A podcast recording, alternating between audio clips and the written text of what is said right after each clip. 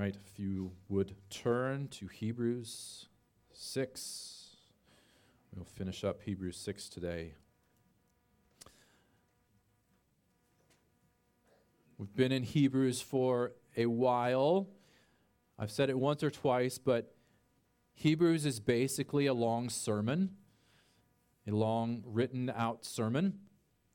And one of the ways that we know it's, or one of the ways that it is like a sermon, is that it alternates between teaching and then application or exhortation. Teaching about who Jesus is and what he's done, and then application about what that means for your life. So here's who Jesus is God in the flesh, bearer of a great salvation. And then here's what that means for your life. Here's how to live in light of that. And most of these applications or exhortations in Hebrews come in the way of warnings. We've seen this a number of times. There's a lot of warnings, and we're in the midst of a long warning right now. It seems that the original audience of this sermon uh, was tempted to give up, to go astray, to let go, to, to turn away from the hope and the promises that are in Jesus. And so the author isn't content merely to teach them things. He, he again and again he stop pauses to warn them to hold fast, keep going. This is a great salvation. Jesus is God in the flesh. Don't give up. Keep going. Jesus is worth it. And so we're in the middle of one of these long warnings. The last two weeks may have been a little heavy seeming.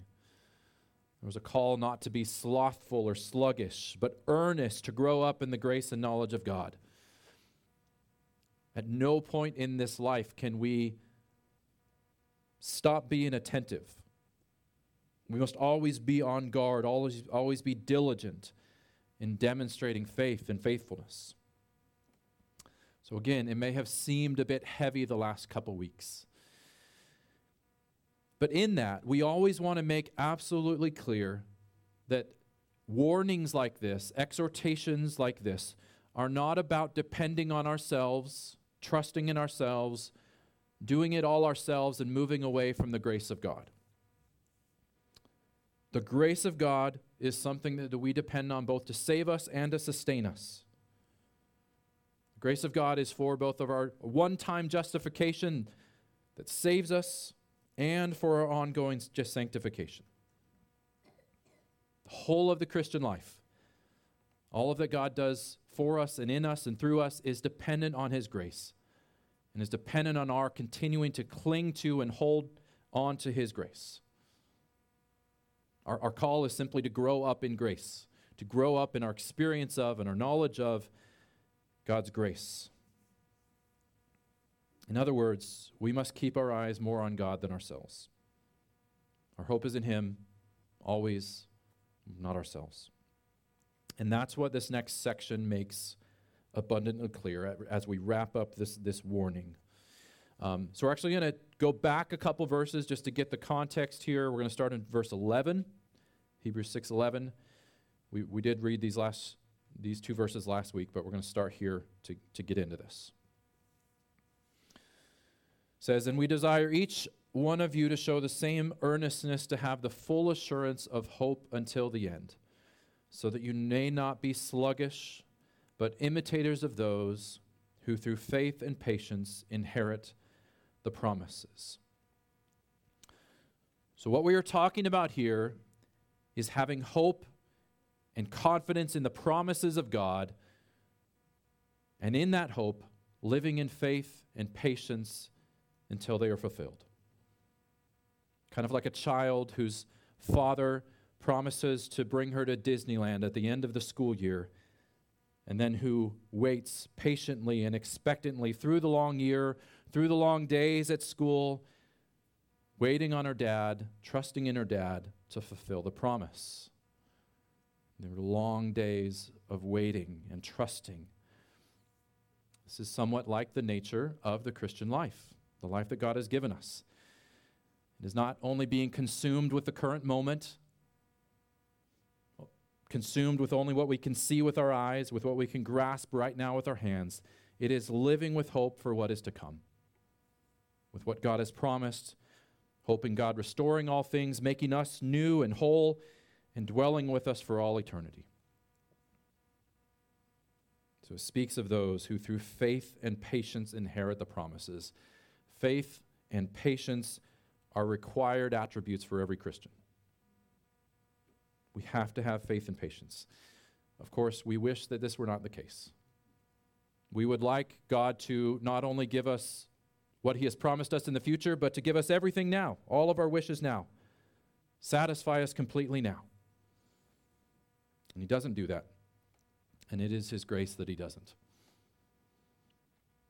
In his book, The Problem of Pain, C.S. Lewis writes The settled happiness and security which we all desire, God withholds from us by the very nature of the world. But joy, pleasure, and merriment he has scattered broadcast. We are never safe, but we have plenty of fun and some ecstasy. It is not hard to see why. The security we crave would teach us to rest our hearts in this world and oppose an obstacle to our return to God. A few moments of happy love, a landscape, a symphony, a merry meeting with our friends, a bath, or a football match have no such tendency. Our Father refreshes us on the journey home with some pleasant inns, but will not encourage us to mistake them for home.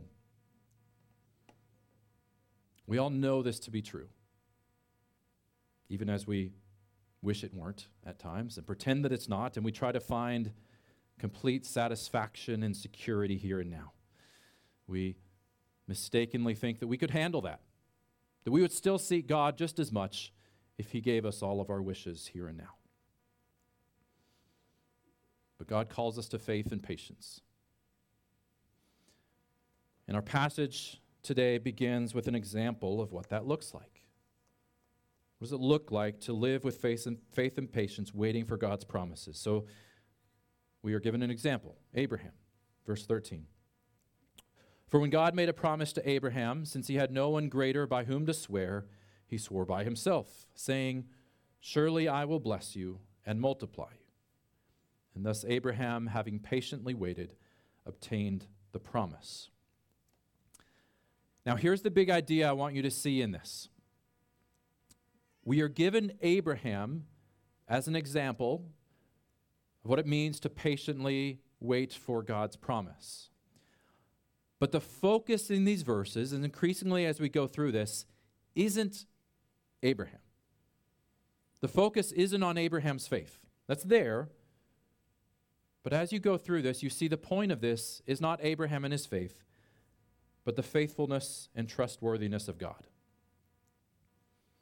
In other words, in trying to encourage and motivate us to live with hope and patience, we aren't told, hey, look at this guy and do like he's doing. At least that's not all we're told. That's not mainly what we're told. We're not told, look inside yourself and, and find and work up the faith and hope that you need. You can do it. No, we are told, look at the God who makes great and wonderful promises and keeps those promises. Look at the God whose word will never fail, whose purposes will never be thwarted. Cling to him, cling to his word. That is the basis of our hope as Christians. Four times throughout these verses, the word pro- you'll find the word promise. God promised. God makes these promises. God made a promise to Abraham, as, it, as you see referenced there. Beginning in Genesis 12, and then repeated several times throughout Genesis, God made a promise to Abraham, saying, I will surely bless you I will multiply your offspring as the stars of heaven and as the sand that is on the seashore, and in your offspring shall all the nations of the earth be blessed. And even though this is a promise made to a man thousands of years ago, it reveals to us a God who willingly commits himself to humanity, a God who willingly binds himself to working for the good of humanity. In, in this promise, first spoken to Abraham and then repeated again and again and again throughout the Old Testament, God is committing to a grand and glorious purpose for all of creation, for all time, for all of history, to bless all nations, to bless the world through the offspring of Abraham. He's committing himself thousands of years in advance to send Jesus, the offspring of Abraham. He's committing himself to save us from our sins, from our hard hearted rebellion, and to create a people for himself and to bring this people into a perfect world that displays in every imaginable way his goodness and his wisdom and his love and his worth. This promise to Abraham is a promise that guides all of history, that sustains all of history. Now, it's hard for us to comprehend how significant it is that we have a God who not only makes promises, but keeps promises, and how much stability that provides us. If God did not make promises, or if God made promises but couldn't be counted on to keep them, we would have no basis for any hope or stability. We'd have no basis for any hope about the future or even about the present having any real purpose. Our lives would be utterly chaotic and meaningless if we did not have the promises of God. And of course, this is how much of the world lives. We use the word hope all the time. Everybody uses the word hope, everybody wants hope. But we don't always use it in the Christian sense. We usually mean some kind of subjective feeling. I hope this happens.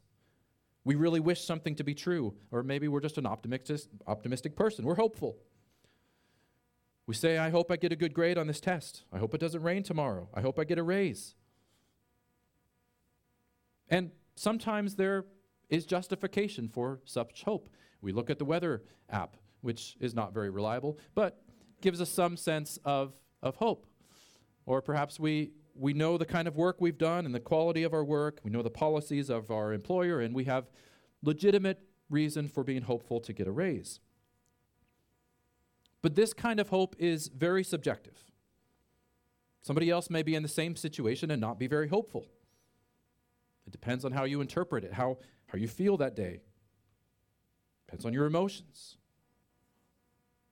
This kind of hope is very flimsy and fleeting. It's up to you to produce and keep up. At best, it helps us put one foot in front of the other and can make it another day. At worst, it makes us very deluded. We don't actually see the word world accurately. An optimist is not always a realist. But this is not what Christian hope is like. It is not primarily about you to work up a sense of hopefulness. It is not simply on you to believe, in, whether in light of the evidence or in spite of the evidence, that you can be hopeful. Christian hope is grounded in and flows from the character of God. The God who is always making promises, committing himself to people, committing himself to certain courses of action to bringing about his purposes. And so, this kind of hope is produced is when, when we turn our eyes to God and we behold him and behold all that he is. And so, let's look at the rest of this passage and notice where it turns our eyes and how it encourages us to have hope.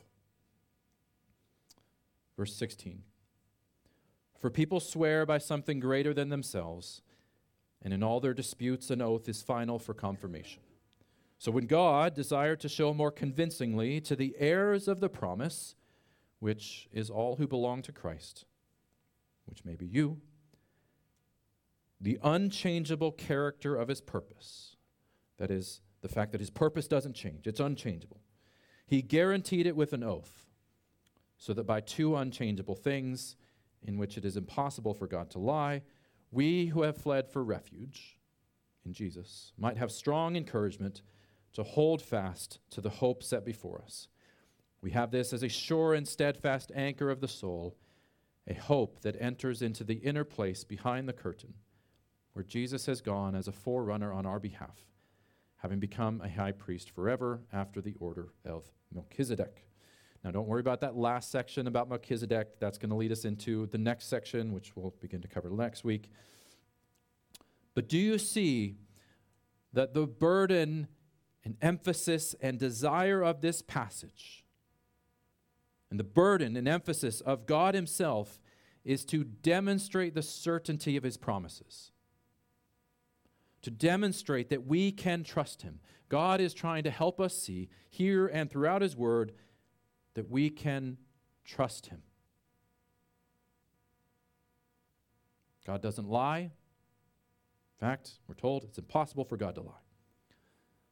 And yet, even to put more certainty into his promise to Abraham, he made an oath. So, if you go back to Genesis 22, where this comes from, God says, By myself I have sworn, I will surely bless you.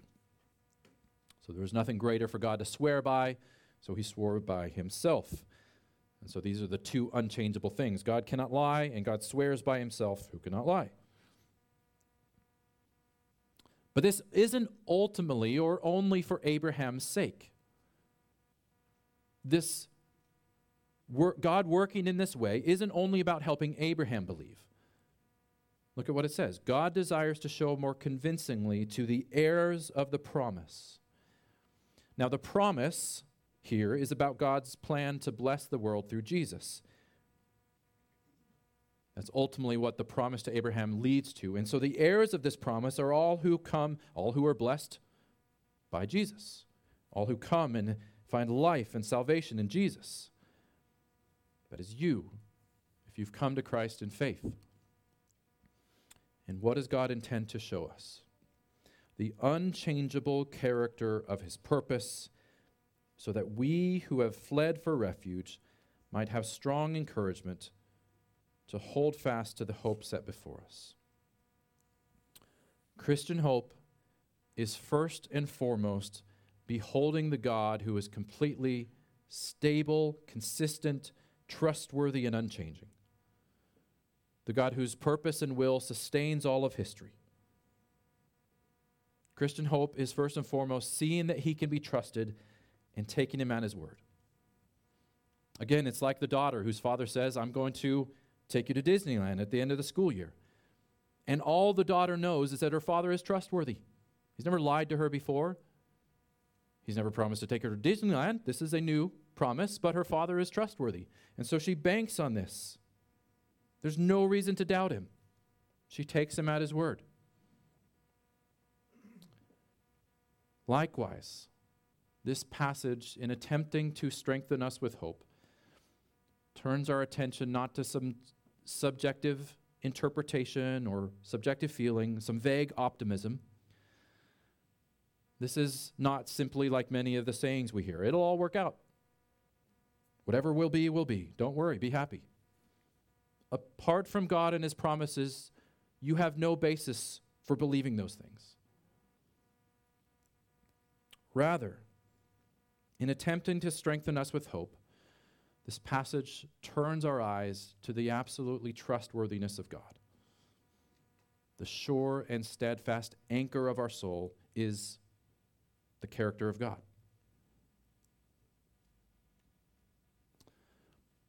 And to be absolutely clear, this isn't only about you and I believing something to be true, but about it being true. This isn't just a psychological trick to improve your life. About align, this is about aligning your life with reality, with the truth of God. Many other religions um, are ahistorical or not historical. That is, it doesn't really matter if they're true or not. What matters is only that you believe it. And then you find some benefit from that. But Christianity is not like that. Christianity is historical. Jesus came as a historical, physical man. And he historically died for our sins. And our hope is based in historical reality.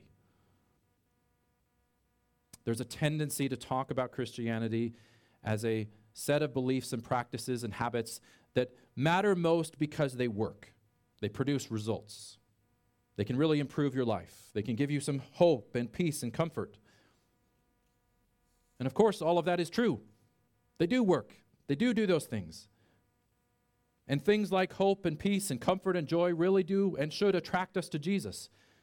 Jesus uses such things to draw us to himself. Come to me, all who labor and are heavy laden, and I will give you rest. See how good I am, and come to me. But what matters more than that Christianity works is that it is true. If you come to Jesus only because you think he will improve your life as a means to an end, but don't actually trust him as a real being, you haven't truly come to Jesus. And so we must always keep the benefits of Christ connected to Christ. They are only ours in him, through him. We will not find hope and peace and joy and life until unless we truly come to him and trust in him and give ourselves to him. But when we do, we will find a peace that passes understanding a hope that endures through all things, a joy in all circumstances.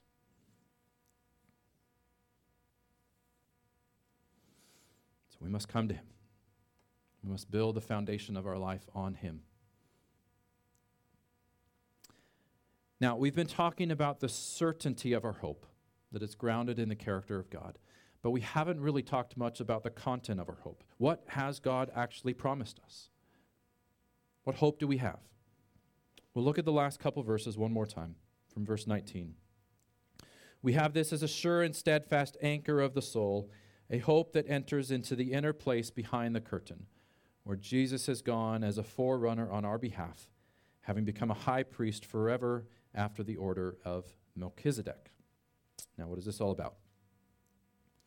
Well, the curtain or veil in the temple um, it's a reference to the, the veil in the temple that God had his people build. The curtain restricted access into the innermost part of the temple, the most holy place, which is where God's presence dwelt, where the, the high priest would come to make sacrifices for sin, and God would, God would meet the high priest there. You might recall in one of the biblical accounts of Jesus' death that at the moment of Jesus breathed his last and gave up his spirit, this curtain or veil was torn in two. And this historical happening reality is pointing to a spiritual, a wonderful spiritual reality. That access to the presence of God is open to all through the death of Jesus, through the sin. The death of Jesus satisfies sin, atones for sin, and satisfies God's justice.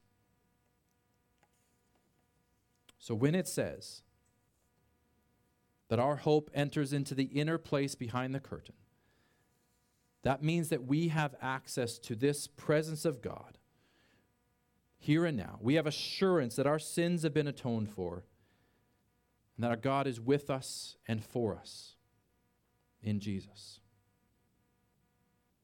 And so, right now, if you are in Christ by faith, this means that you that Jesus is walking with you as you go through your days. His presence is with you. Right now, this means that God has given you the promise that he will work all things together for your good. And in the future, this means that he will dwell with you for all eternity in the new creation. That you will live in the presence of God in a place with no more tears no more pain, no more death, but only joy and satisfaction.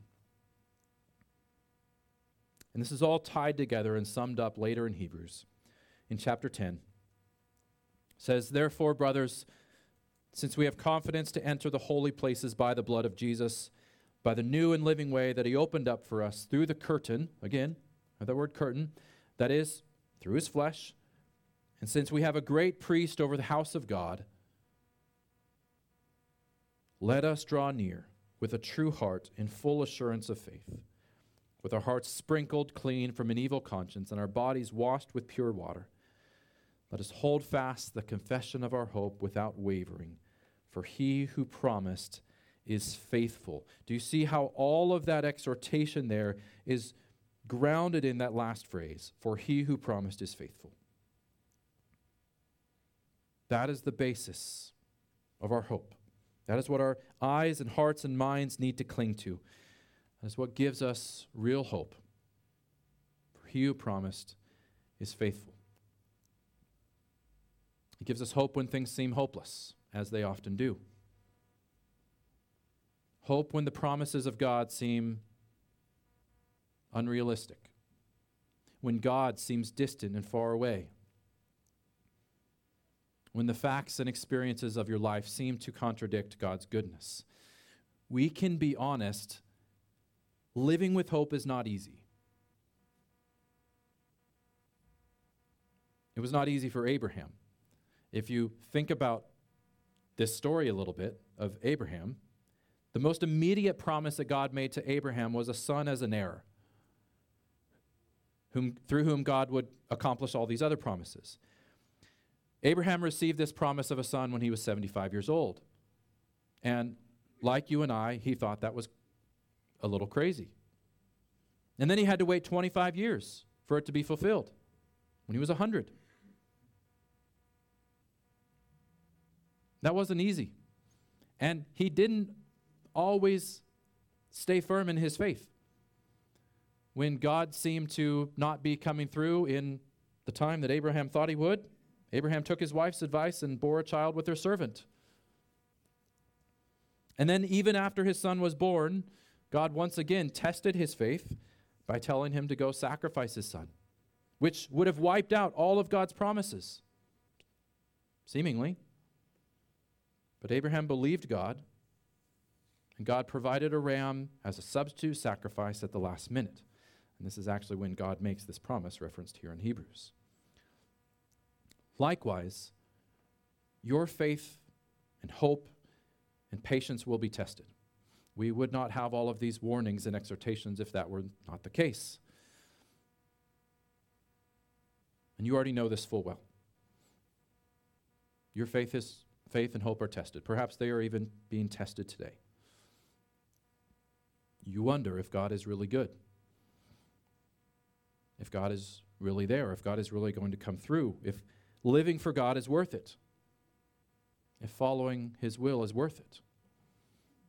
It doesn't seem so. It doesn't seem like it at times. And sometimes it seems like those who make no claim to God live carefree and happy and successful. And then we find that the little kingdom that we try to build for ourselves and the security and the happiness that we try to secure for ourselves doesn't pan out. And we find life disappointing and frustrating. God doesn't come through as we thought He would. Your life is not what you imagined it to be. And of course, it is for these reasons that God gives us passages like these. And He turns our eyes, or He calls us to turn our eyes to His faithfulness and to the certainty of His promises. He promised to send a Savior, Jesus. And He sent a Savior, Jesus, to suffer and die in our place for our sin and to bring us back again. And just as He promised, He will come again to raise us to new life, to live with Him for eternity. We still live in patience and hope for what God has promised. God is quite clear that in this life, we must live with faith and patience. Not in ourselves, not as a general feeling, but in the sure and steadfast character of God, which we are told is an anchor for our soul. If you think about the imagery of an anchor, what does an anchor do? An anchor keeps a ship steady in the midst of all of the, the waves and the wind and the storms that come along. It keeps the ship from moving, but also from bashing into the rocks and, and hitting other things. The sure and steadfast character of God is meant to be the anchor for our soul as we go through this life and keep our eyes on what He has promised us. Let's pray.